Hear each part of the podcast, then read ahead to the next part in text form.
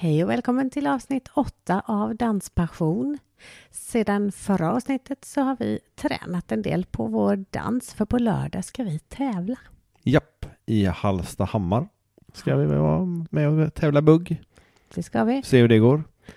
Men vi kör inte så mycket försnack idag för att vi har ett ganska långt men intressant avsnitt. Eh, vi har ju nämligen träffat eh, Tony och Alexander Irving i, hemma hos dem faktiskt. Riktigt, riktigt mysigt. Ja. Vi kör inget mer försnack. Det gör vi Vi, inte. vi sätter igång med avsnittet med en gång. Välkomna. Och ha en trevlig lyssning.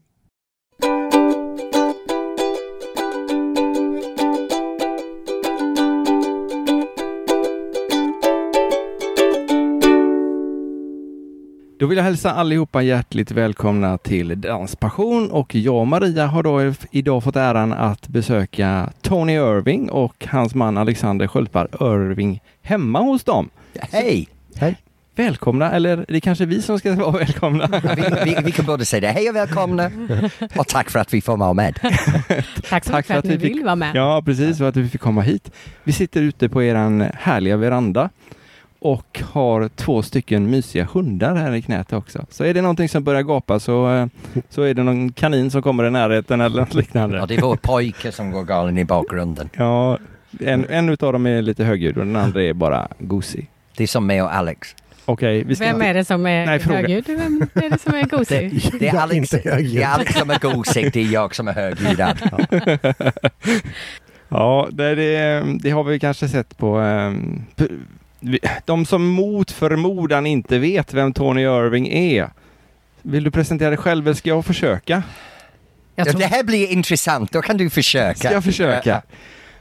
Som mest är du nog känd som domare, huvuddomare till och med i Let's Dance. Ja. Du är sångare. Det hade inte gått så långt. Jag sjunger lite men jag är ingen sångare. Ja, men du har spelat in några låtar i alla Det fall. har jag gjort, Ja, ja. det har du gjort. Och sen showartist. Ja. Och författare. Ja. Och man, make Mm. och... Ah, nu kan inte jag mer. Danslärare givetvis. ja. Och designer. Designer ja. Ja. Det, är- det är det som de flesta, jag jobbar väldigt mycket med design, jag har gjort det i många år. Och det är många som inte känner till den sidan av mig själv. Vad är det för någonting du designar? Jag, jag har designat soffa, glasögon, kläder. Eh, just nu så har jag kristallkronor jag designar. Så jag, jag, jag, jag har precis eh, kommit in på lampbranschen. Eh, Okej. så, det, så det är mycket som jag håller igång med på, på designsidan. Och kläder var det mesta förut. Jag har designat väldigt mycket av de här design, vackra latin och standardklänningar och jag har gjort några bröllopsklänningar. Men nu är det mest möbel och, och inredning. Möbelinredning. Mm. Och glasögon som du sa, eh, vi som har tittat på Let's Dance och eh, hängt med några säsonger. Det är nog inte ett enda avsnitt du har samma glasögon på dig. Det är väldigt sällan jag använder samma glasögon två eller tre gånger. Men, men jag har vissa. Och de kommer från min egen kollektion, men jag ska inte göra PR för de här. Men hur många glasögonpar har du egentligen? 42. 42. Ja, jag har 42 par glasögon hemma. Ja, de ligger över jag hela kanske huset. Ja. de Det är glasögon i varje rum. Ja, men då hittar man i alla fall ett par. Jo. ja, men grejen är det som Alex sa, sa nu, jag, jag tar av mig glasögonen, ligger ifrån dem och plockar upp ett annat par. Så under en dag här hemma så kanske jag har haft fem, sex olika par på mig.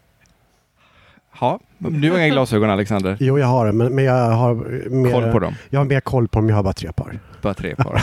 Det är fullt koll redan på de tre paren. Plus Tonys. Ja, plus Tonis. Men han ska få, i julklapp ska han få så här, vad heter de här, senilsnörena. Ska han få.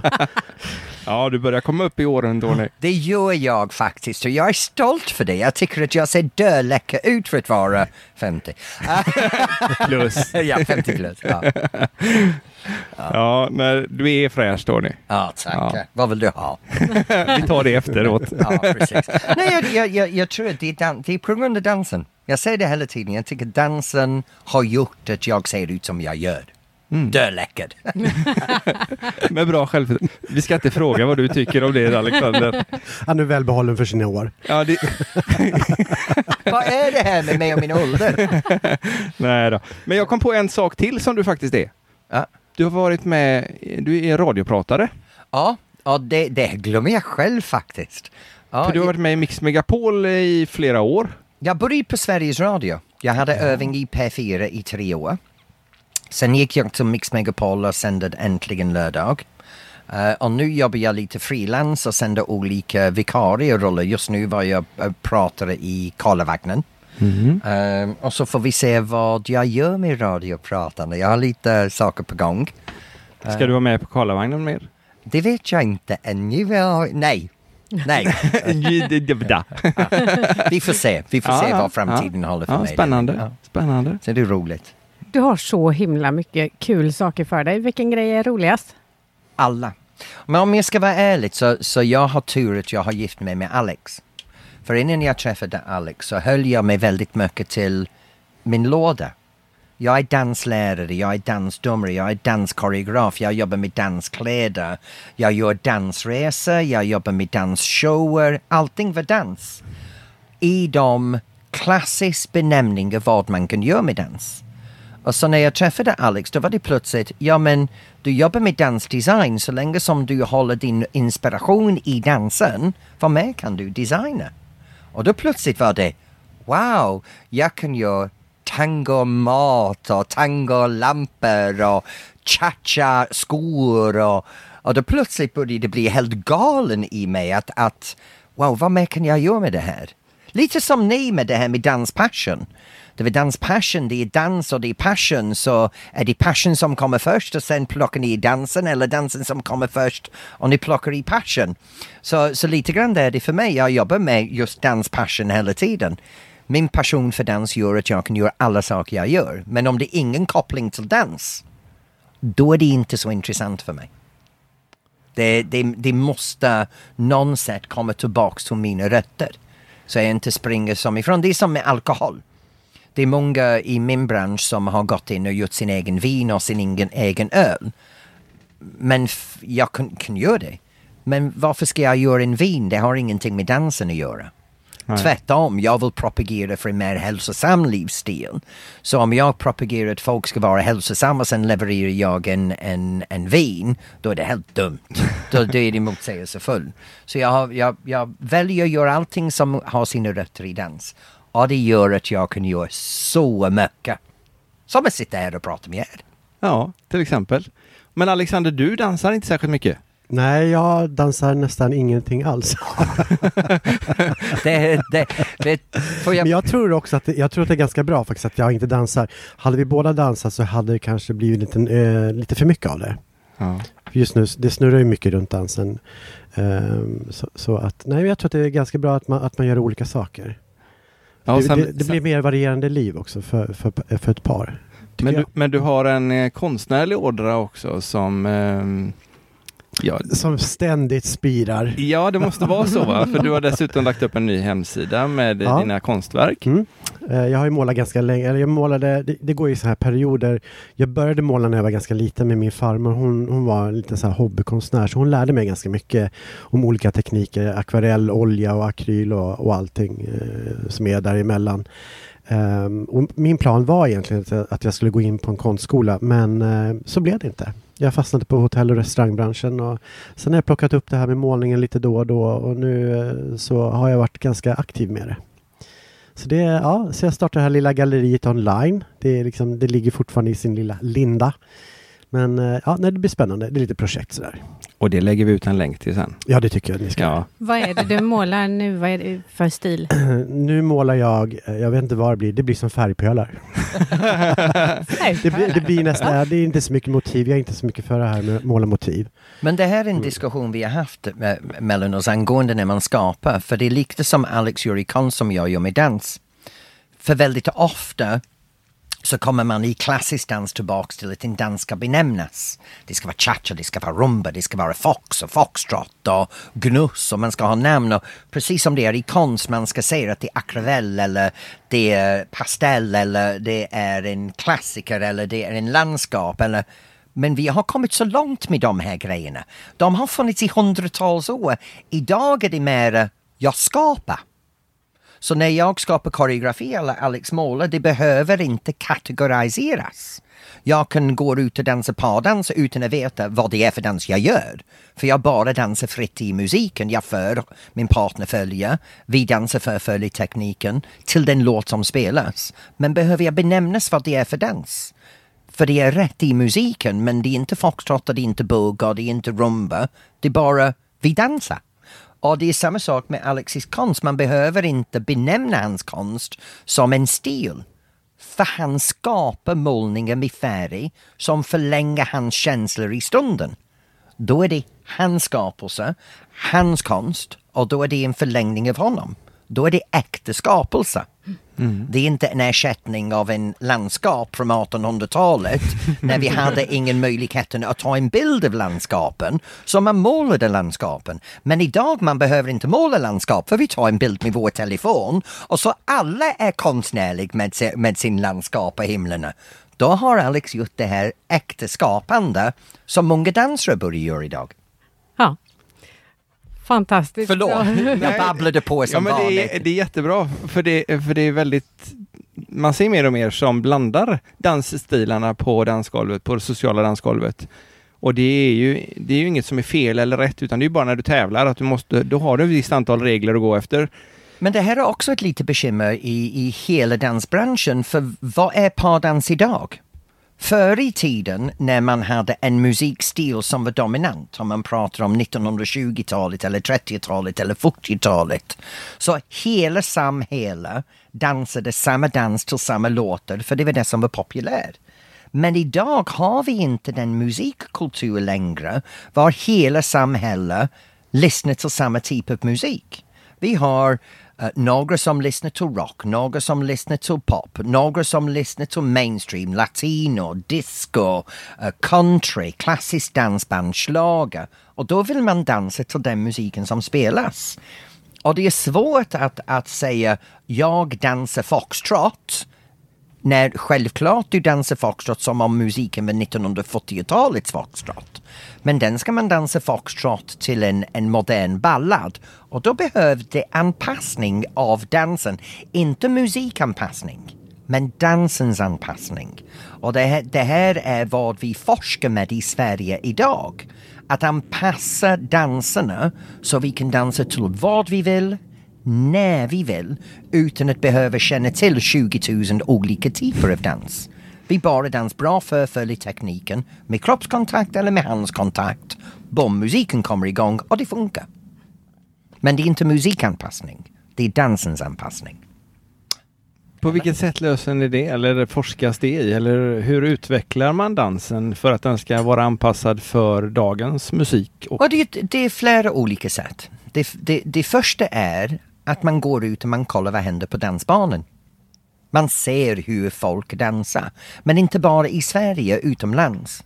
Så när man ser att det kommer en trend från Algerien och det kommer en trend från Mexiko eller Dominikansk republik vad den här dansen är helt just nu och sen tar man inspirationen och lägger det i till sin egen sätt att röra sig. Det är en sätt att se dansens utveckling. En annan är av misstag. Man dansar och gör någonting, det blir ett misstag, man upptäcker att misstagen var kul. Man gör om misstaget med flit nästa gången. Då har man skapat någonting. Sen är det det här också att vi har tränare, lärare. Och de har sin egen personlig stil. Så går du till en lärare eller till en annan lärare, du lär dig deras sätt att dansa den dans. Mm. Och det kan vara trendig eller inte trendig. Det kan vara massproducerad, det kan vara smånischad. Och de kommer ut på banan och, och precis som kläder. Om du har en skjorta som är trendig och alla tycker om det, då går ut alla och köper den. Men har du en skjorta som är trendig, men det är för trendig, så att inte gemene man kan tänka sig köpa den, då blir det någonting att titta på men det blir inte någonting som massgruppdansare plockar upp och använder. Så det försvinner ganska fort. Och det ser vi också, trenderna som kommer in för de här eh, klickiga dansgäng att utföra, du vet de som är innerst inne. Det är som modebranschen. Du har de som går på catwalk i kläder som man skulle aldrig använda på uh, Posthusgatan här i Norrtälje.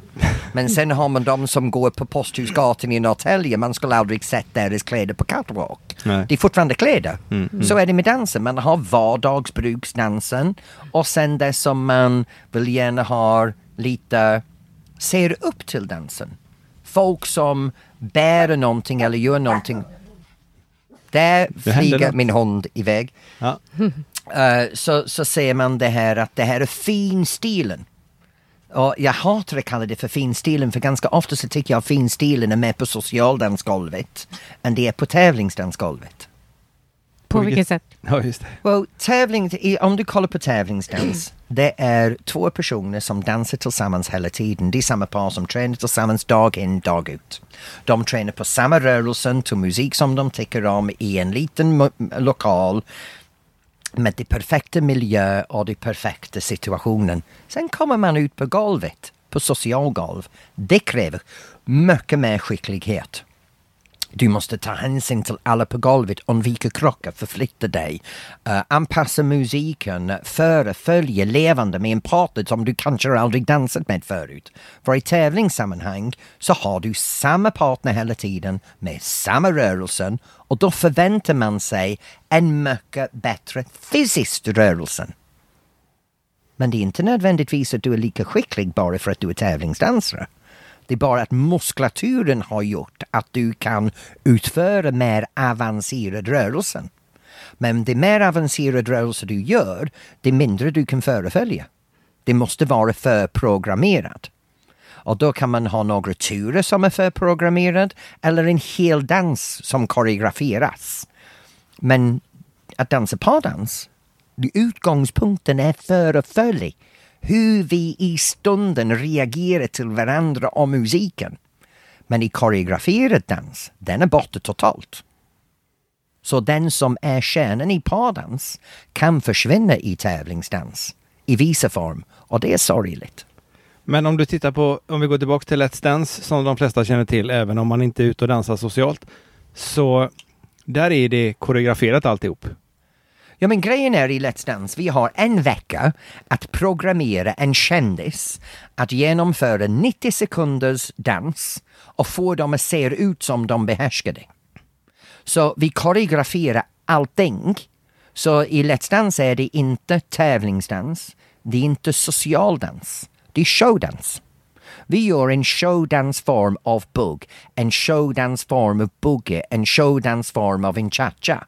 Vi dansar inte tävlings-cha-cha och tävlingsbugg och vi dansar inte social bugg. Vi dansar showbugg som är för koreograferad så att en icke-dansare kan i en vecka prestera någonting under press. För de dansar framför 650 personer live, framför tre domare och framför en tv-kamera där de kommer in till hem för mellan 2,5 och 3 miljoner tittare.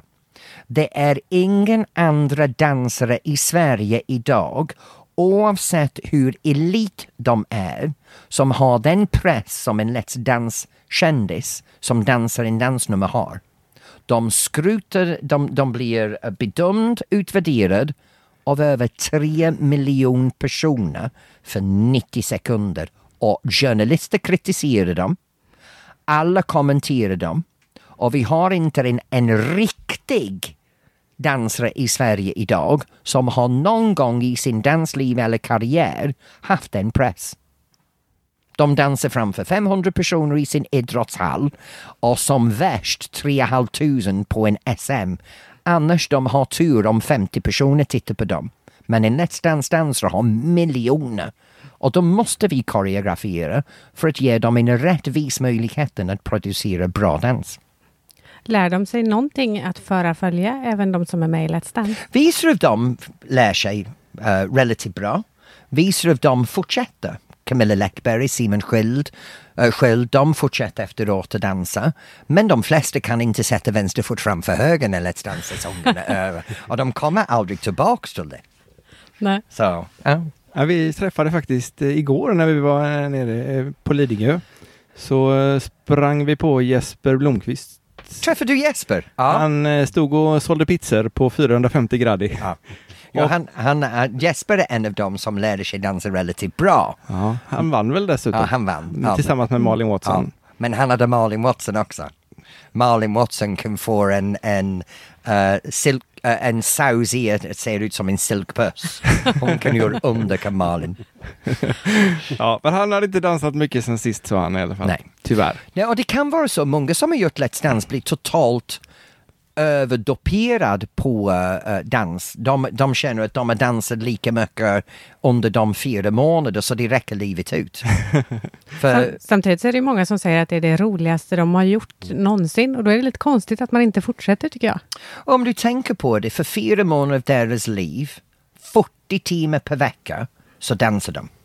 Så Det, låter ju fantastiskt roligt. Ja, men, men om du tänker på en socialdansare som går kurser och går ut en kväll i veckan, eh, kanske 30 veckor per år, så dansar de ungefär 6 timmar per vecka. Under ett år så gör de 180 timmar. En person som är med i Let's Dance och kommer till finalen har dansat över 600 timmar. 600 timmars dans är lika med fem år för en socialdansare som går ut på en kurs i veckan och en dansafton i veckan. Så de komprimerar i fyra månader, fem år hobby. Och för de flesta som dansar socialdans, om de har dansat fem år, det är väldigt få som fortsätter lika mycket efter fem år. De flesta har slutat. Och börjat om och Ja. slutat och börjat om. och slutar. ja, jo. Så, det, det, så det, det är väldigt intensivt. Det är som när jag gjorde konståkning. Det var en av de roligaste stunder i mitt liv när jag gjorde Stjärna på is som är lik Let's Dance. Och då kom jag till semifinalen. Vi hade samma format, vi, skate, vi var på is åtta timmar per dag, fyra månader. Men sen dess, jag har haft skridskor på mina fötter två gånger. Och det är åtta år sedan. För det blev, jag älskar den, det är en av de roligaste grejer jag har gjort i mitt liv. Men jag blev inte motiverad att fortsätta efteråt. För det var så intensivt. Du fick nog där. Det gjorde jag. Men om vi återgår till eh, Let's Dance igen, som jag, eh, vi älskar och har varit uppe i alldeles för många gånger. Men det, det är en sån skillnad att titta på det live och titta på det eh, i tvn. Även om man har en stor tv med bra ljudanläggning hemma så Nej, det går inte att jämföra på denna dag. Det blir en helt annan upplevelse att sitta i publiken. Ja, Ja, det, Det vet ju blir- du som är där nästan Ja, varenda ja, ja, gång. jag, har, jag vet inte hur många, jag har missat tre, det är tre I kvällar I under, fem år. på fem år. det är troget. Det är troget, absolut. Det är är, det är stor skillnad att sitta där. Men du som inte dansar en gång, du, du verkar ju verkligen uppskatta det också. Ja, det är ju fant- de här kvällarna är ju fantastiska på Let's Dance. Jag älskar ju att komma på de där. Eh, Det är så himla kul. Och hela stämningen där och liksom, just det att få se det eh, live. Det blir ju sån stor skillnad mot att sitta hemma. Jag har ju suttit hemma några kvällar och sett det från soffan på grund av studier och jobb och sådär. Men eh, nej, det är en stor skillnad att sitta där. Det är ju en he- helt annan känsla. Ja. Men jag tror du Alex, du avspeglar de flesta som tittar på Let's Dance. Ja. Att dans är vackert att titta på. Musiken är underbar. Tävlingsmomenten är out of this world. Och det är en, en bra underhållning och för, och för gemene man som tittar på Let's Dance, de älskar att titta på Let's Dance men skulle aldrig fundera på att sätta egna skor på fötterna och gå ut och trava runt banan. Nej, Det, det, det är Nej, det kan det vara. det är en av de grejerna, annars vi hade haft 3,5 miljoner personer som gick ut på fredag kväll istället och dansade. Ja, då hade inte Let's Dance haft någon publik. Nej. Vad jobbigt. Ja.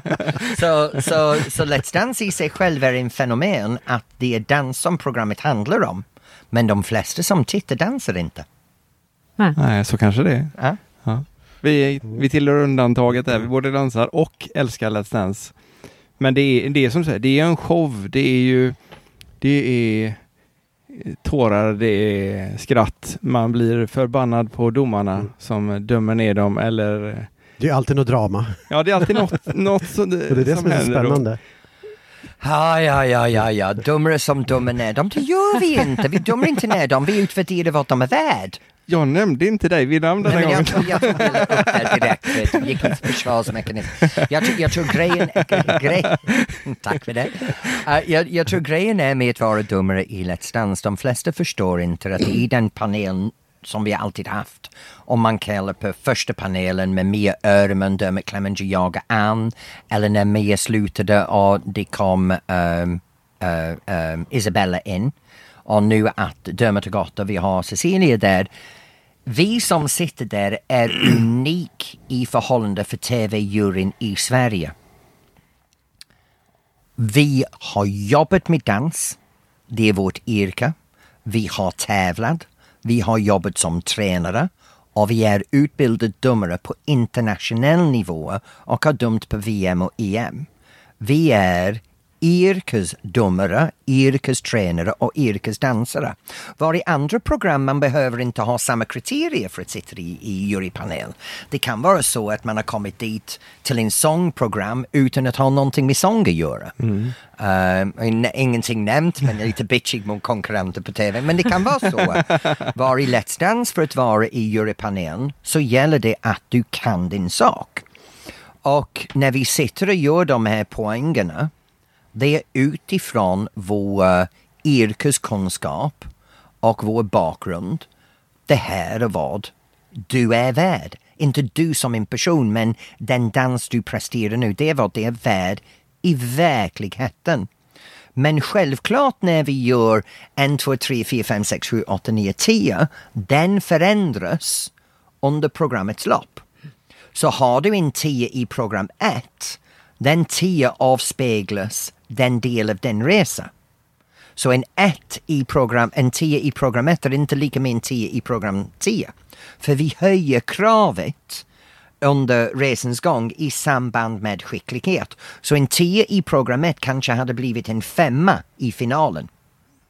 Ja, det lät inte lika bra. Nej, så om du tänker dig att få en 2 i program 1, det är inte ens en etta i finalen.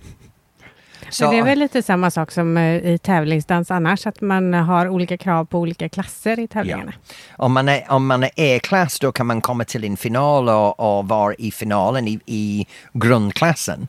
Men bara för att du är final i, i en basic klass inte betyder att du är lika bra som en finalister i, i elitklassen. Nej, precis. Så, ja. Men, men är ganska olika bedömningar emellanåt. Vad är det som gör det att du... Och om du tänker dig, vi har två personer som står framför oss och en hel kropp. Vi har bara ett par ögon var. Så när jag kollar ett, ett par och börjar fundera på saker, jag kan bli fångad av deras höftrörelsen. Ann kan vara fångad av deras benteknik. Cecilia kan vara fångad av hur de för och följa. Så om vi alla tre har varit fångade av olika saker hos ett par, då kommer vi att basera våra värderingar på den sak vi har sett. Så då kommer Cecilia att ge en poäng för hur de föreföljer. Ann kommer att ge en poäng på hur de rör sina ben och fötter. Och jag ger en poäng för hur bra de har sin höftteknik eller, eller någonting liknande. Och då blir det en variation i, i, i vad vi säger och vad vi gör. Det som kan också hända är att vi fångar upp samma sak. Så vi båda två pratar om bentekniken. Då borde vi vara lika tycker de flesta. Men sen har du det här att vi har en tredimensionell kropp framför oss. Vi ser längden, djupen och bredden. Och i TVn så ser man bara längden och bredden. Ni ser inte djupet. Så resultatet blir, vi säger saker, vi tittar på saker som ni har inte möjligheten att se hemma. Och det händer i stunden. Så när jag tittar på det här par framför mig och säger right, de har fantastiskt ben. Min blicken går ner till min block när jag skriver några noteringar. Under den stunden att jag tittar på min block kanske det går åt helvete för dem. Och det är just då Cecilia tittar på Ja, dem. det. Så, så när, när jag lyfter upp blicken, jag har missat deras misstag. Och då sitter Cecilia och säger, du gjorde misstag. Jag går, vad fan säger kärringen där borta på kanten. och då går hon, den där sura gubben upp på min vänster. Och då blir plötsligt blir det olika. För vi har sett två olika saker från samma par. Du som har varit med så jättelänge och eh, varit med i Let's Dance, har du något speciellt dansminne? Är det något som har varit stuckit ut sådär extra mycket? Det har varit många på Ja. olika anledningar. Jag tycker att när Richard Söderberg var med, han gjorde en fantastisk nummer med sin Maria Zimmerman. Ja. För de vågade ifrågasätta de här klassiska könsroller. Vi har en 1700-tals tänk kvar i pardansen att mannen måste för, kvinnan måste följa. Och Rickard och Maria vågade ifrågasätta det här. Och det tyckte jag, det var dags. Det är dags att man börjar ifrågasätta varför ska kvinnan följa och killen föra? De flesta killar för, följer bättre än de före och de flesta kvinnor är bättre förare än följare. Ja. Det är bara en, en 300 år gammal könsfördelning som har ingenting med din egen personlighet att göra. Så den, den har fastnat med mig som Rickard gjorde. Och den är fantastisk. Och Ja. den lägger vi då en länk till på vår Facebook-sida också, så ni andra har möjlighet att se den, ni som missade eller har glömt av det. Sen är det Magnus Samuelsson när han gjorde Djungelboken och klev ur buren. För det hade absolut ingenting med pardans att göra. Men det var en fantastisk showdansnummer och det var showdans. Och på den, den säsongen var de tillsagd dansa din bästa latin, din bästa ballroom och sen skapa din egen showdansnummer. Och jag tror ingen har vågat utmana sig själv lika mycket som Magnus gjort. I, nu tar de de triggerkort. Vi kör en disco-nummer, vi kör en, några lift och vi kör en rocknummer. Men han hade en bur där mitt på scenen, kom ut klädd i sin Djungelboken-kostymen och betedde sig som Djungelbokens karaktärerna. Och det för mig var showdansen på riktigt. Inte komma till en final och göra en hiphop-nummer. Ja men jättebra älskling men det kunde ha gjort för tre veckor sedan när du hade hiphop eh, som en utmaning. Nu var det showdans, bara showdansen. Han dansade med Annika Sjö. Ja, det gjorde han. Annika- gjorde väldigt bra jobb med Magnus faktiskt. Jag måste säga. Och det, och det, man ser när det klickar och när det inte klickar. För vi har haft vissa deltagare som tror att de kan mer än sin känd dansare och det är alltid roligt. Det kommer, det kommer en kändis in som tror att de kan, du vet, de vet mycket. De står där med en, en tjej eller en kille som är flerfaldiga svenskmästare, utbildad danssporttränare i sin egen regi, jobbar som danstränare heltid, yrkesdansare. Så kommer det här halvdanskändisen och står där och säger till dem, men jag vill göra det på det här sättet. Men älskling, du kan inte sätta vänster fot framför höger och här har du en europeisk semifinalist framför dig. Har du gått i en, en simbassäng sagt till Sara Sjöström att du kan simma bättre än henne när hon ska lära dig, då är du ett pucko. Men det kommer vissa kändisar in i dansen och säger till sin, en av de bästa i Europa dansare, jag ska lära dig min koreografi, det är helt pucko. Vissa personer är helt knäpp. De blir som divor. Men hur, va, hur väljer man ut eh, de eh, proffsdansarna som är till på Let's Dance? För de är ju otroligt duktiga om de kan lära Ja, jag ska inte namnge några, men vissa är ju som du säger, de kan inte sätta ena benet framför det andra från början och sen så går det hur bra som helst. Det bra saker är i Sverige har vi en väldigt bra danssportsförbund. Och under danssportsförbunds paraply så finns det 165 föreningar i Sverige. Och de föreningar producerar dansare på alla nivåer. Men det som är unikt i en dansförening är det är en vi-verksamhet. Så dansarna börjar agera från, som tränare på en ny elitnivå. Så så fort som de kommer i elit, de flesta börjar undervisa i föreningen. Så hela tiden de utvecklar sig själva som dansare så utvecklar de sig själva som tränare.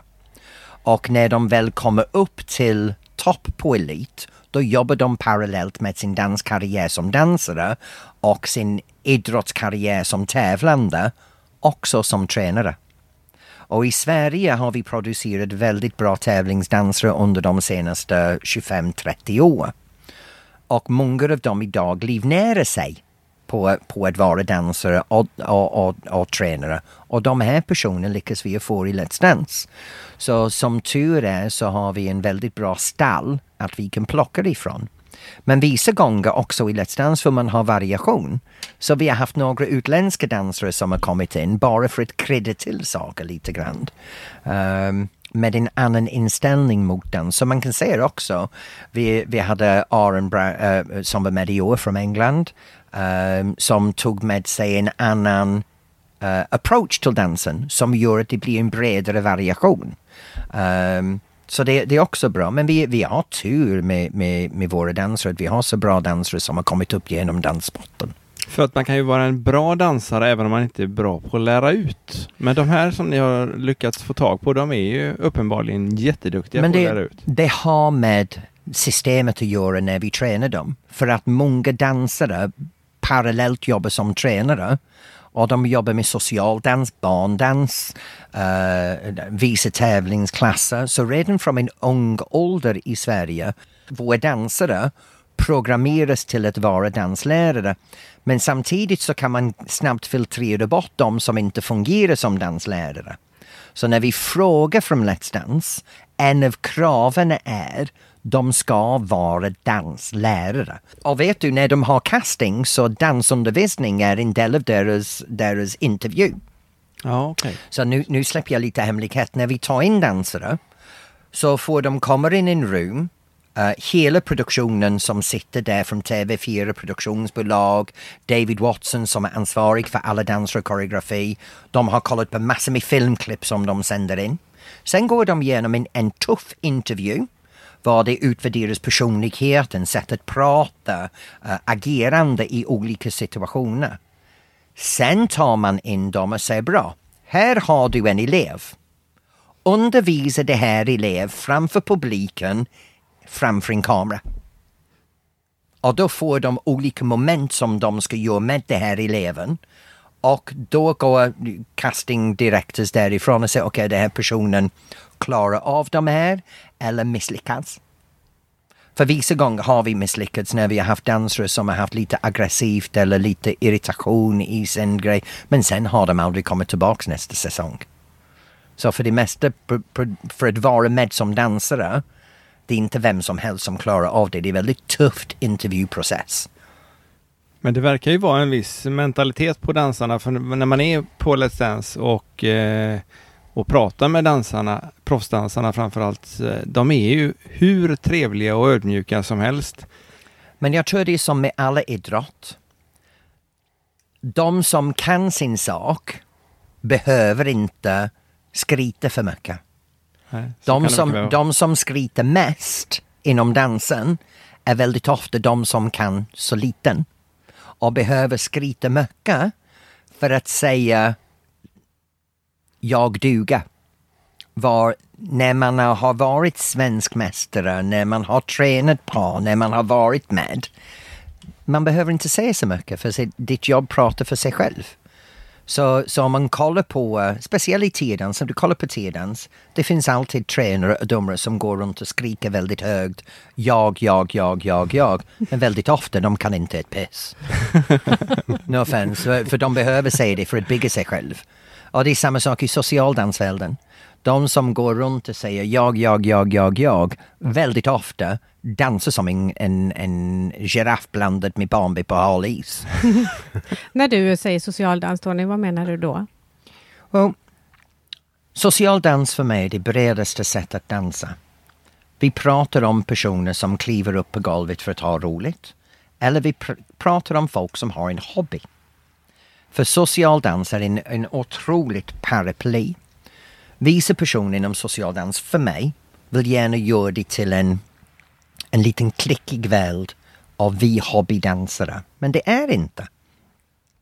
Social dans för mig kan vara en person som skojar bugga, kliver upp på golvet på en bröllop, en firmafest, tar varandra i handen och har otroligt roligt när de dansar just sin bugg till musiken. Det är socialdans. Sen har vi de här som går ut en kväll eller två kvällar i veckan till dansafton och har dansat i 20 år. Det är också socialdans. Sen har vi de här som bara går kurser och kanske går ut och dansar en gång per kvartal. Det är inte socialdans. Vad är det då? Det är kursdans. Det verkar som det är svårt att få folk att börja och socialdansa efter man har gått kurs. Har du någon aning vad det beror på? Well, det handlar om personlighet. Det finns en trygghet i att kontinuerligt gå kurser. Du skapar en vänskapskrets.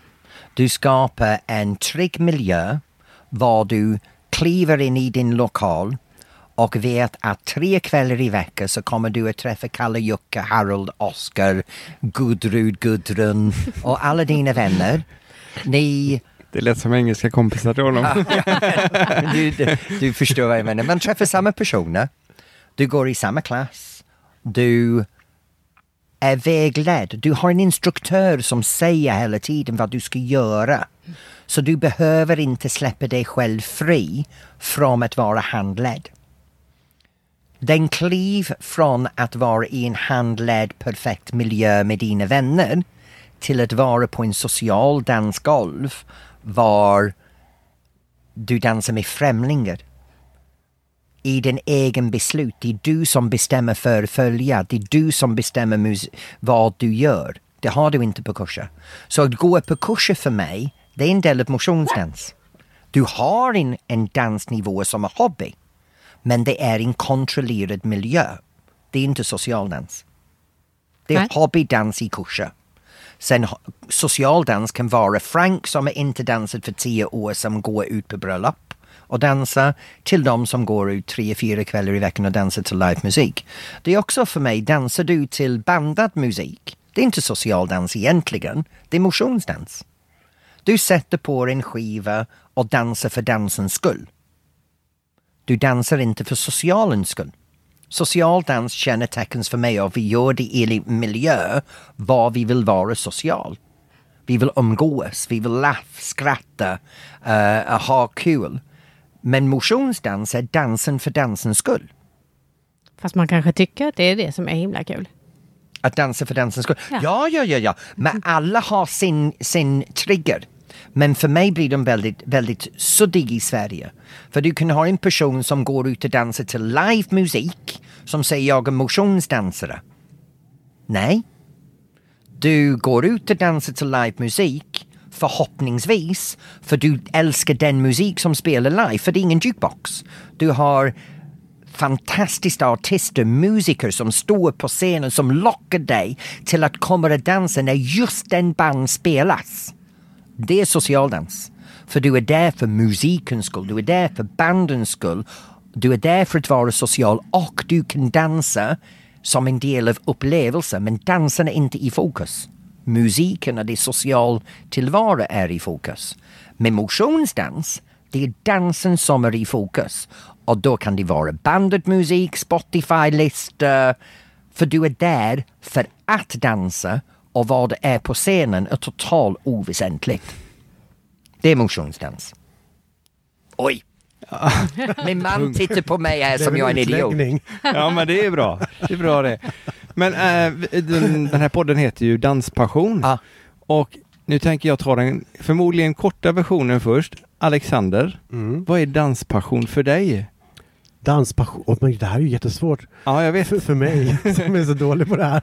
Ljug inte, vet du, han ljuger just nu. När han var ung, han dansade som en galning. Alltså? Så han har dans i bagaget. Han har Jag har gjort dansat. folkdans, bugg, foxtrot. Han har till och med dansat salsa med mig i köket här. Ja, nu kommer Jag det fram. slutade, Ja. faktiskt, jag slutade faktiskt att dansa när jag var 12. Alltså trodde det var när du träffade Tony. Ja, nej, nej, nej, nu har jag mött min överman. Men jag tror det är också därför han inte dansar, för du vet, du vet att du älskar att dansa. Du har, du har faktiskt dansat bugg med några vänner som mig och du dansar väldigt bra. Kruxet är att det är svårt att vara man till Tony Irving, för alla förväntar sig att du ska dansa på en viss sätt. Det är mycket press för dig, om vi är ärligt, Ja. när vi går ut. Alla säger, om du är gift med Tony, du måste dansa bra. Men bara för att han är gift med en dansfanatiker inte betyder att han måste tycka om att dansa. Så valet har blivit att vi har ingenting med dans att göra i vårt förhållande. Det är ungefär som i städningen. Han är gift med en städfanatiker men han, han, är liksom, han är helt åt sidan på det där. Han har absolut inget intresse alls. Så det är, precis, Märkligt. ja, det är märkligt det där liksom. Men, men du som är utbildad butler faktiskt, Ja. en av de Sveriges få butlers. Ja. Du, du har ju ett heltids jobb med att ta hand om Tony kan jag tänka mig. Ja, jo, jo, jo det, är, det är 24-7. Och med tanke på hur fint ni har det i ert hus så Men vi, ligger det glasögon helt plötsligt överallt så kan det bli en del städjobb. Mm. Men det har att göra med vår syn på livet. Vi har en väldigt hälsosam syn på livet när det gäller både hur vi lever och hur vi har med ekonomi. En timme är en timme. En timme var, för varje timme som går, det är en timme närmare döden. Så den timmen ska man utnyttja. Det man låter så ska- hemskt. Det gör det när man säger det på den sätt. Men det är så här, vi, det, om man slösar bort en timme, det viktigaste sättet att värdera en timme är att min timme, Alexs timme är lika värda. Så vi ska ta de timmar och leva de timmar. Så när det är jobb, vi vill jobba så lite som möjligt så att vi kan leva så mycket som möjligt. Så vi båda två gör det som i våra förhållanden vi är bra på, så det går fort. Jag hatar städa. Städar jag huset, det tar mig tre dagar. Alex älskar städa, det tar honom en halv dag. Det är mycket mer produktivt att Alex städar huset i en halv dag, så vi har två halvdagar tillsammans. Precis som när det gäller bilen. Jag älskar att jobba med bilen, så jag meckar med bilen för jag kan göra det fort. Om Alex meckar med bilen så tar det honom tre dagar att städa bilen. Så jag fixar en sida, han fixar det andra, går fort så har vi mer tid tillsammans. Det låter ju Ja, men det är ganska bra upplägg. Ja, ja. Ja. Fast jag fick, Jag fortfarande, det med bilen. jag fick fortfarande inte svar på hur Vad danspassion är för dig. Nej, vi försöker komma fram till det där. Jag försöker komma undan kanske. Men, men danspassion, alltså passion, det är ju en jätteknepig fråga tycker jag. Men, men eh, passion, ja men det är ju någonting, alltså man brinner ju för det. Alltså jag, vet inte, det är jättesvårt att förklara. Men om, man, om, om vi går tillbaks till annan passion för Ja. dansare Mm. i så fall, Mm. han till vänster om dig. Hur, hur var passionen där? Var det liksom bara yes och kolla vilken snygging honom. Han Med- är- med han- Tony? Med Tony. Han är på Let's Dance och honom har jag sett mycket på tv och han är skitsnygg och han dansar bra och allt. Han tyckte inte att jag var snygg i början. Det Tony fick jobba ganska hårt sådär. Jag var ju inte dugg intresserad i början. Han flörtade och flörtade och jag förstod ju knappt att han, att han flörtade. Vi möttes ju då på, på mitt jobb då på hotellet.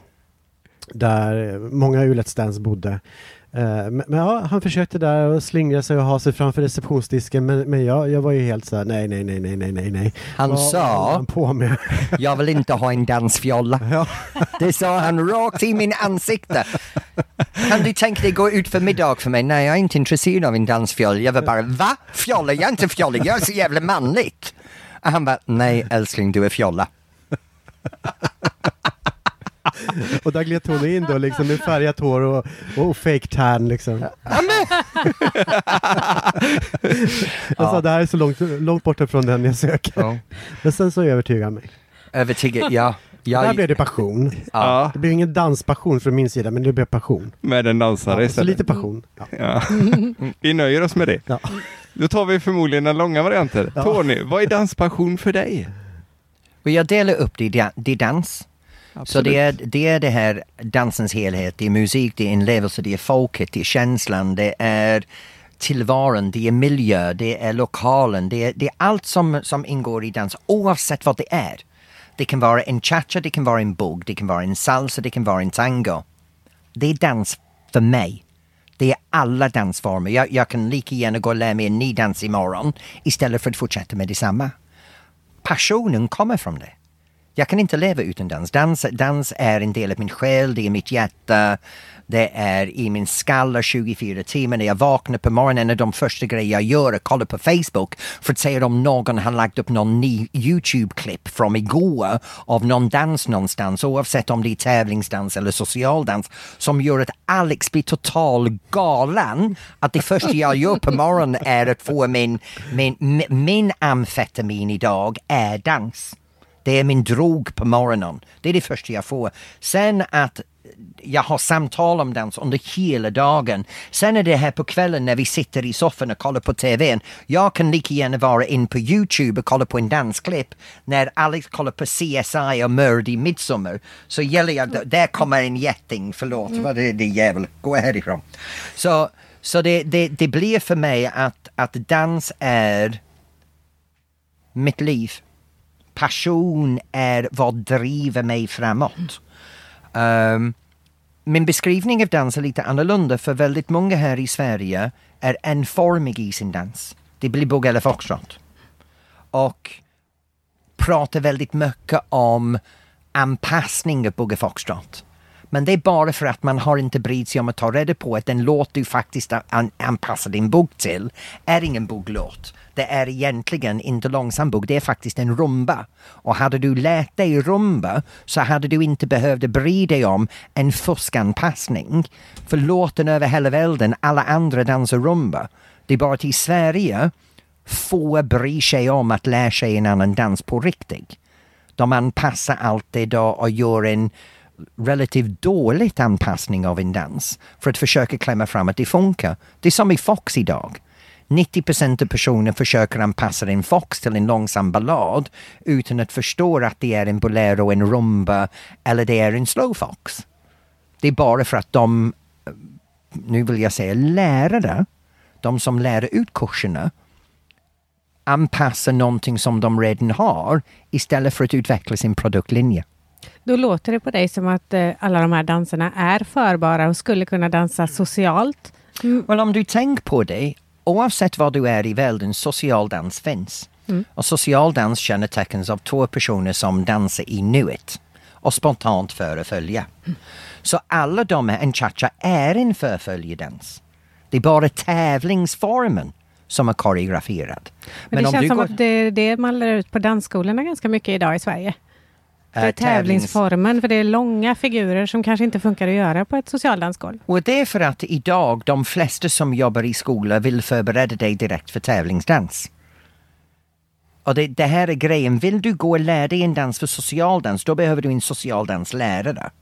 Men vill du gå till många verksamheter så går du in och lär dig tävlingsformen. Kruxet är, vi vill ha att du ska lära dig snabbt. Vi vill ha att du ska lära dig roligt. Och det ska vara enkelt. Så om vi vet att när du dansar förfölja, det är de här 30 rörelserna som du kommer att göra. För du har bara två ben, två händer, en kropp och du dansar par. Så du kan inte skapa helt fritt unika rörelser. Det har, det, allt har gjorts förut. Så man kan standardisera i varje dans, visa rörelsen som alla behöver lära sig. Och det kallas för grundfigurerna. Och grejen är i danser som cha-cha och salsa och rumba, för att de dansas över hela världen, då har man standardiserat de här grundrörelsen. Så oavsett om du lär dig i Kina, USA, Australien eller Sverige, vi alla lär oss på samma sätt.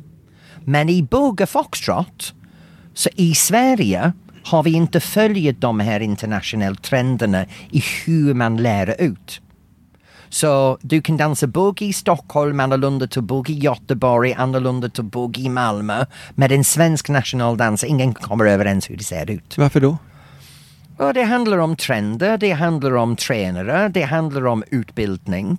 Du vet, vi är en av de få länder där det finns ingen krav att vara danslärare. Så i Sverige, vem som helst kan börja ha kurser imorgon, uh, bara så länge som de kan få folk att köpa tjänsten. Var i andra länder att vara en utbildad yrkesprofessionell är ett krav. Och då ingår en, en bredd i utbildningen. Uh, inte bara om ett dans, men om flera dans. Men vad är det som gör att uh, du orkar med all den här, vad är det som driver dig med den här dansen eftersom det finns ju... Eh, Jag kan ingenting annat. Okej, okay, då var svaret Nej, men om, om, man tänker på det. Som många personer i andra sammanhang, jag hade ett hobby. Min dans var en hobby som ungdom, precis som en fot fotbollskille spelar fotboll som hobby när de är ung. Man tränar, man är ambitiösa. Sen när jag blev äh, äldre tonåring så fått jag möjligheten att testa mina vingar och se om jag kunde vara dansare. Sen var jag dansare. Sen var det möjligheten för mig att börja försörja mig. Jag behövde ett jobb. Men min dansutbildning, och, och det här är vad folk inte tänker på när man ser en, en person som mig och Ann och Dermot och, och många andra tränare. Som man sitter där och säger okej, okay, under min karriär som dansare så har jag gått i skolan hela tiden och lärt mig dans. För varje år jag har tävlingsdansat så har jag haft över 100 privatlektioner. Jag tävlingsdansat totalt i 27 år. Det betyder att jag har haft genomsnitt 2700 privatlektioner från tränare över hela världen i olika dansformer. Jag har gått danstränarutbildning på fyra nivåer i tre olika discipliner. Som har gjort att utöver de här tre träningsteamen för min egen dans så har jag också min utbildning. Parallell med det så har man läst psykologi, man har läst anatomi. För alla de här grejerna har man läst, läst parallell. Pedagogik, uh, metodik. Och så står man där och säger jag har pluggat en gedigen utbildning precis som en, en uh, person som vill vara uh, advokat, läkare, uh, busschaufför. Uh, oavsett vad man väljer för yrke så innehåller det en viss ut, utbildning. Men sen också kommer fortbildning. Och det här är vad många glömmer. En busschaufför måste uppdatera sig, köra ny bil, köra, alla måste gå fortbildningar i sin yrke. Vill de hålla sig uppdaterad? Idag så går jag fortbildning. Just nu jag är mitt på en fortbildning i Slovenien. Så jag åker till Slovenien varannan månad för att uppdatera mig och få ny input i vad jag lär ut. Vi ska till USA nästa år för jag ska gå en ny utbildning i swing. Vi har bokat en resa till Argentina om 18 månader för jag ska gå en tangoutbildning. Så alla de här grejerna bakar man in i sin egen liv för att hålla sig själv uppdaterad i sin yrke. Men det är jävligt roligt på resans gång. Jag kan tänka mig det. Ja, för man åker till Argentina för att lära sig tango och USA för att lära sig swing. Och precis som jag åkte en gång i tiden till Örebro för att lära mig bugg. Och, och du vet, det, det blir den sätt. Det bara blir att mitt liv nu har tagit mitt dans på en annan nivå. För jag kan inte alltid hitta i Sverige den kompetens som jag vill lära mig. För jag inser själv att jag har gått förbi den. Min ego kommer fram där. Men hinner du träna någonting nu då på att dansa själv? Ja, det gör jag. Jag uh, dansar show. Jag tävlar inte längre. Jag slutade som tävlingsdansare 2005 med en relativt dåligt resultat. uh, men jag var faktiskt gammal för att vara tävlingsdansare på proffsnivå. Um, jag dansar show. Jag dansar med Cecilia Erling från Let's Dance. Så Cissi och jag har en, en show med David och Malin Watson uh, som vi drar över hela landet. Um, har ni det nu när hon är ja, nybliven mamma? Ja, vi ska till Sundsvall och har en show på Casino i Sundsvall. Sen har vi Cinderella. Vi har show varje vecka på onsdagar. Nu under hösten är det varannan vecka. Och sen är vi på Casino i Stockholm med julshowen. Um, och sen Cissi och jag ja, vi, är, vi är lite överallt. Sissi nu har blivit landslagskapten på Danssportförbundet i Sverige. Så hon har hand om uh, det svenska landslaget. Uh, I vilka danser då? Är det tiodans? I tiodans, ja. ja. Så, så det är, uh, hennes egen danskarriär nu går i en helt annan riktning. Det är en väldigt uh, uh, ärofylld uppdrag, hedersuppdrag. För man jobbar ideellt med detta, så jag, jag är inte ett dugg avundsjuk för all det där tid och bråk. Fast du är också en del engagerad i Danssportförbundet. Ja, jag har kommit upp i åldern nu där ingen vill ha mig ta hand om landslaget. Så nu får jag nöja mig med kontorsjobb. Nej, jag, jag sitter i Danssportförbundets styrelsen och jobbar med marknadsföring. Så, så en av mina uppdrag är att stimulera intresse inom alla former av, av dans som vi har i förbundet. Från barndans till bugg och från boogie-woogie till tiodans. Även om boogie-woogie kan jag inte göra. Jag älskar att titta på den. Har du provat boogie-woogie? Jag har prövat boogie-woogie. Det är det enda dans i mitt liv som jag har känt mig som en elefant på dansbanan. Innebär det att du har provat även disco? Jag faktiskt har tävlat disco. Nej, jo. sån disco som man dansar nu på ja, SM? Jo. Jag har steg tre utbildning och domare utbildning i disco.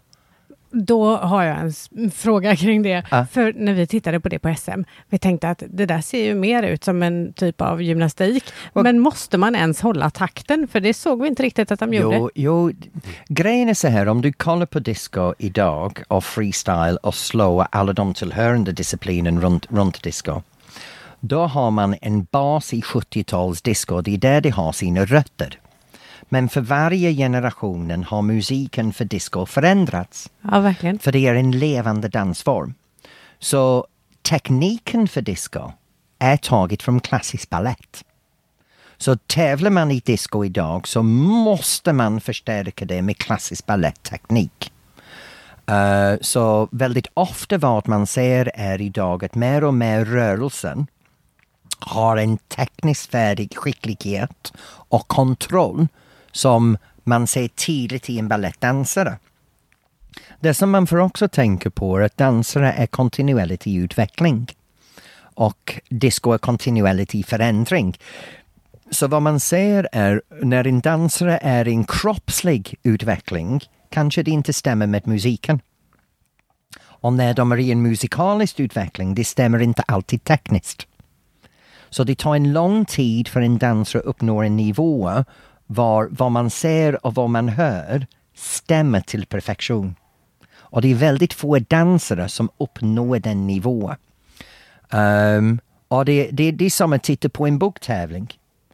Uh, när man tittar på de som kan, jag menar viceparet som är... du, du har Konrad och Matilda, Carlo och Elisabeth, uh, Benjamin och Angelica som är de tre som jag tycker är, är otroligt bra på bugg. Det är tre helt olika stilar.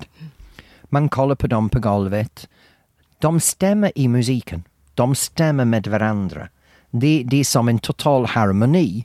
Sen kan man kolla på visapar lite längre ner på rankingen i, i bugg och bara tänka, det skadar mina ögon. För vad jag hör och vad jag ser stämmer inte alls. Det var nog så domarna kände när vi var och tävlade sist. Jag tror det tyvärr. Nej, men, men för att pardansare dansar bugg så är de mer förlåtande när de tittar på bugg av det som är fel. Ja, kan jag tänka. Men när man tittar på en annan dansform, man blir mer kritisk. Mm. För, äh, man men, förstår kolla inte. på, kolla på den discodansare, det ser för jävligt ut, de står inte i takt. Den discodansare kollar och tittar på en pardansgolv och tänker, vad gör alla de här personerna? Det går så långsamt, så tråkigt och de gör ingenting. Nej, så är det Så- säkert. så- så och man- så har de inga roliga Ja. kläder på sig heller, för det hade discodansarna. Ja, så, så när det gäller disco, disco för mig, mig är en fantastisk dansform som ger en helt annan dansinlevelse. Men de som älskar disco är inte personer som dansar pardans. Och de som dansar pardans är inte de som dansar step.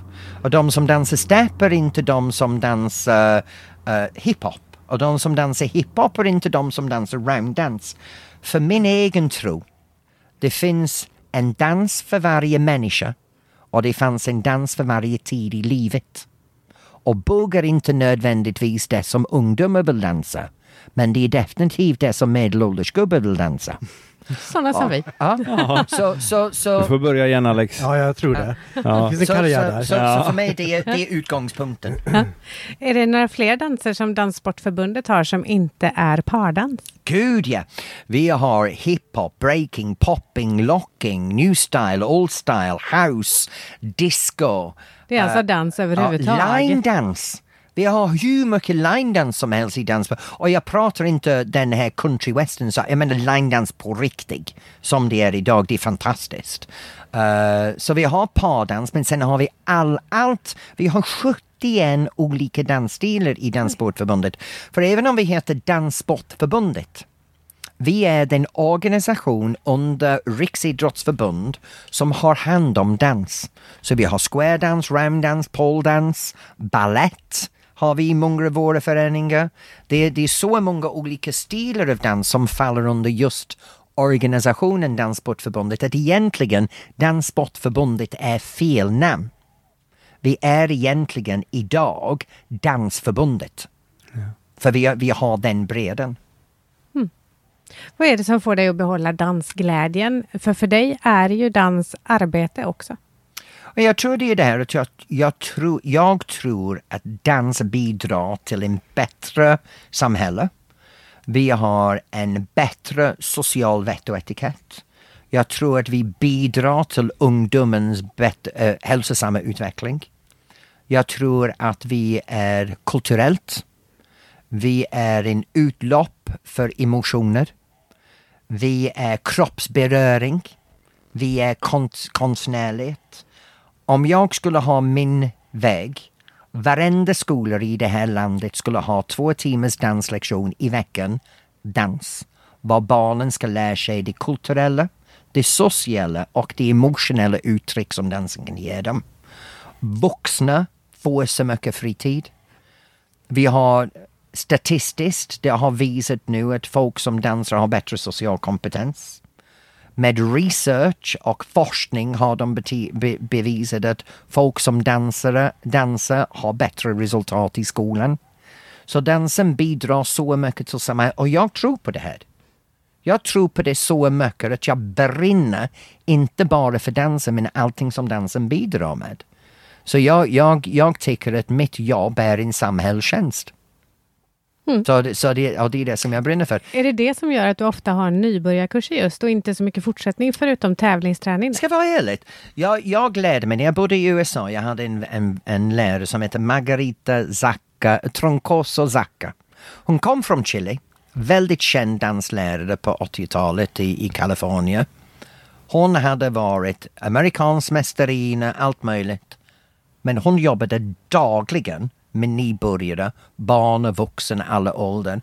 För hon sa, det är i början när man ska få de bästa lärare. För de ger dig plattformen som framtid byggs på. Vem som helst kan ta någon som redan kan dansa och finslippa dem, för jobbet är gjort. Mm. Så jag, jag, jag håller fast med det. Jag jobbar med barn och ungdom för jag vet att jag är jävligt bra. så, så, så har man mig i början, du kan gå från mig till vem som helst. För alla de här som säger att jag jobbar bara med elit, det är inte fint att jobba med elit. Det är det enkla jobb. För när de väl kommer till eliten, de har en, en mellan fem och tio års tekniskt, emotionell, fysisk utbildning och är jävligt motiverad. För då har någon som mig gjort sitt jobb. Det problemet är i dansen att väldigt ofta i början så har vi folk som är relativt nytränare som dansar inte på hög nivå. Och det tycker jag kan vara lite snett då och då. Vi har ju gått en del kurser, nybörjarkurser för mm. dig både i Stockholm och i Malung och i Göteborg ja. och ja, lite över landet överlag. Ja. Och vi tycker att du är väldigt pedagogisk och väldigt grundlig från början. Man, man till och med lär sig att gå på rätt sätt. Vi har ägnat en halv lördag åt att lära oss att gå och det var skitkul! Och, och jättenyttigt. sen fortsatte vi på jobbet sen efteråt och gå både framåt och bakåt och baklänges. Så att eh, ja, nej, det, det är väl, verkligen eh, grundligt och det sätter sig. Jag, jag tror det är så här att lär du dig rätt från början, dansen är roligt, då fortsätter du för livet. Lär du dig fel från början, så kommer du inte stanna länge. Och jag tror eh, folk säger idag, vad ska vi göra, som ni sa i början, vad ska vi göra för att få fler folk till golvet? När vi pratade om det här bro från kurserna. Det finns mängder av folk som dansar i det här landet men de kommer sällan ut på socialdansbanor idag. Och jag tror att vi har två bekymmer. En är att lärare motiverar dem inte och förbereder folk inte för att komma ut på socialgolvet. Och de två, två är de socialdansare som är där ute idag är för snobbig. Vi har en generation socialdansare i Sverige, var väldigt många snobbs. De ser sig själv som överlägsen. De ser sig själv som något fint, för de kan lite mer än de här nybörjare som kommer ut. Och de skapar en, en social situation på visedansafton som är inte välkomnande, faktiskt tvärtom som gör att folk kommer ut på en dansbana, går tillbaka till det skolor och säger jag älskar att dansa i min skola men jag vill inte vara ute med de socialdansbanor. Ja, vi som har kommit igång och var ute och dansade en hel del nu igen. Eh, I alla fall jag upplever att det var så för några år sedan, men jag tycker att det är mycket bättre nu.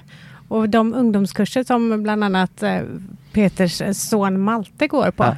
Där går de ut tillsammans hela kursen och verkligen får dem att börja dansa. Vi var ute i somras och då är det ändå inte kurser på gång och hela gruppen i princip var ute. Nu det här är bra för mig att höra. Nu, alltså, nu, nu, nu, nu har någonting börjat hända. Det är fantastiskt. Jag tror faktiskt att det har det. Och även när de som eh, lärarna, instruktörerna skulle åka på tävling så eh, drog de ihop ett stort gäng utav eleverna och så samlade vi ihop i några bilar och så åkte vi med och hejade på dem. Och då, Jättebra. då fick vi en social del där också som eh, bygger samman gänget. Ja. Och det är väldigt, väldigt trevligt. Men det är lite som Alex och jag har pratat om ganska ofta i livet. När man ser en, en karriär eller ett jobb, väldigt ofta så fastnar en gammal gubbe eller dam där för livet. Och så är det i föreningslivet. Du kan ha vissa personer som har varit ordförande till en förening i 30 år. Och de gör saker som de gjorde för 30 år sedan. Flytta över gubben. Låt ungdomarna komma in. De vet vad de vill ha idag.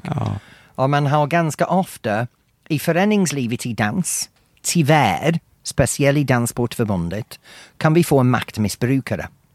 Individer som var pappa till en tävlingsdansare eller mamma till en tävlingsdansare som kan absolut ingenting om dans. Som får sig själv en ordförande roll i en förening. Som sen bygger upp en maktbas för sig själva och alla tror att de är så duktiga. Så kommer de upp i en förbundspositionen var de kan ingenting om dans. Men det viktigaste för dem är att driva fram den, den maktbehov de har som de får tillfredsställd i en förening. ja, det låter inte bra. Men de är inte intresserade av dansen och vi har väldigt många sådana personer i dansen idag, tyvärr i Sverige, var föreningslivet på gott och ont Det är bara lite påfyllning av kaffet här. ge folk en möjlighet att kliva fram som borde inte ha den utrymme. Det är som om jag sa till dig, du har den här podden.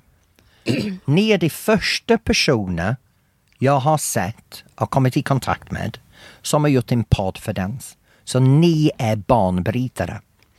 Ni vågar ta en satsning, ni gör det själv, ni reser land och riket runt. För ni har en tro för dans, dansband i alla former. Ni Och kan... där blev jag tårögd. Nej, nej, men ni gör någonting nytt. Ni vågar. Ni, ni tar dansen med i 2018. Tänk, poddarna har funnits i tio år. Tio år och ingen till er har gjort en danspodd. Och så folk säger vi ska vara moderna och i nutiden. Tack vare er så kommer dansen i nutiden. Den här podden är banbrytare. Jag hoppas att den här podden fungerar väldigt bra. För det här behöver vi. Det hoppas vi med. Det finns faktiskt en podd om koreografi, ska vi tillägga, så att vi inte... Ja, Finns det den? ja men den, det är då mer, inte om pardanskoreografi, utan om koreografi i ballett och sånt. Ah, ja, ja, Ja, ja. men, så att Ja, lite det bra. annorlunda, men ändå en podd om dans. Ja, ja det, var, det var vackra ord. Det är nästan som man eh, skulle avsluta med det. Och vi har, vi har faktiskt hållit på i en dryg timma nu. Är det så? Ja. Så och jag hoppas att ni klipper det här för det är mycket skit som har kommit ur Nej, det blir nog Jag tycker nästan det är mycket bra faktiskt. Ja, faktiskt. Det är en hel del frågor som vi hade tänkt ställa som vi inte har ställt. Så att vi kanske får ha en uppföljning till våren kanske. Ni, ja, det går jättebra. Ni vet hur det är med min man nu. Han får vara här med intervju och jag pratar för två. Han är nog ganska härdad vid det är här laget. härdad. Ja, ja, absolut. Det går så bra. Men jag vill avsluta med eh, en fråga till er bägge två. För att ni är ju författare också. Mm.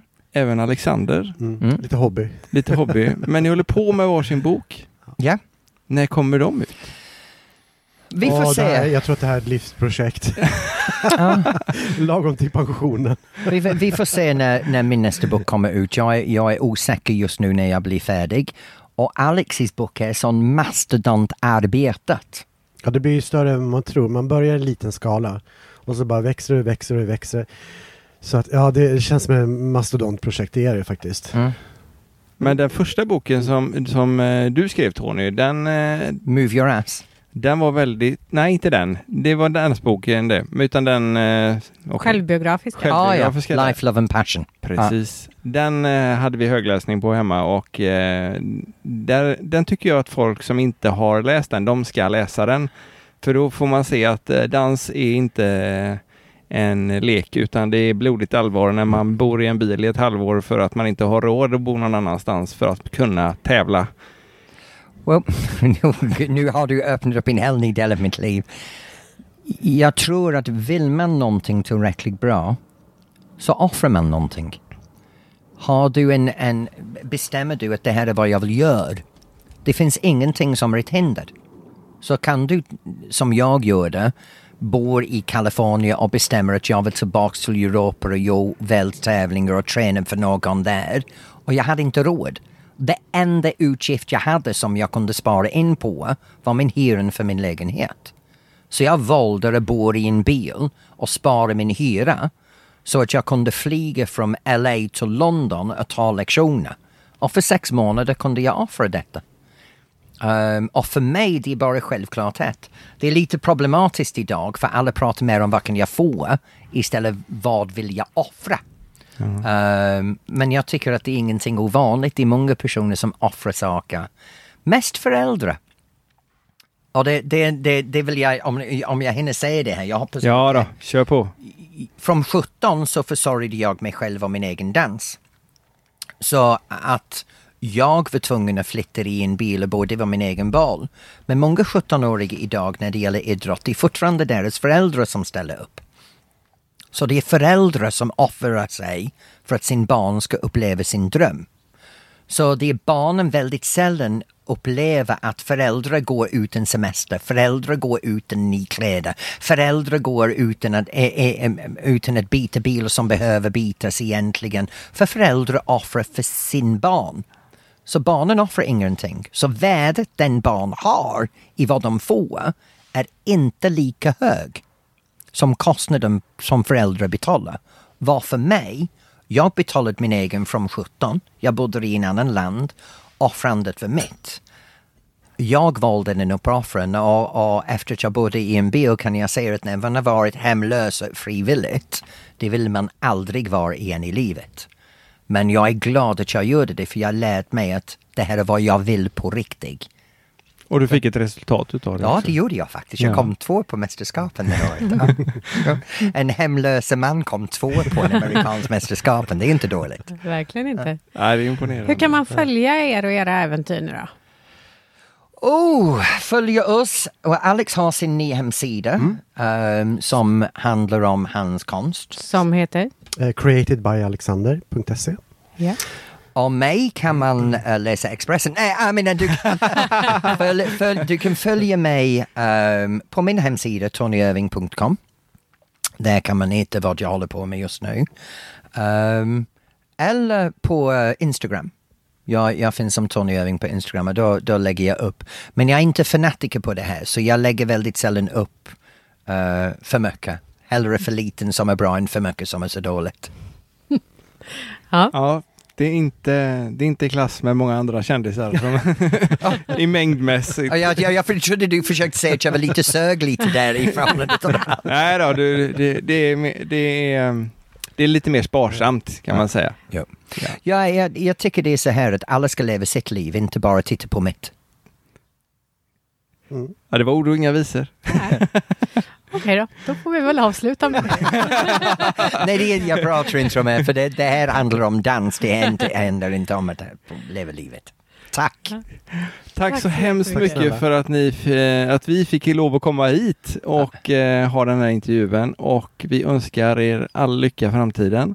Tack. Och lycka till med Tack konsten snälla. Alexander. Och eh, ja, lycka till med dansen. Tacka! Tack så hemskt mycket. Och lycka till med podden. Tack. Tack så mycket.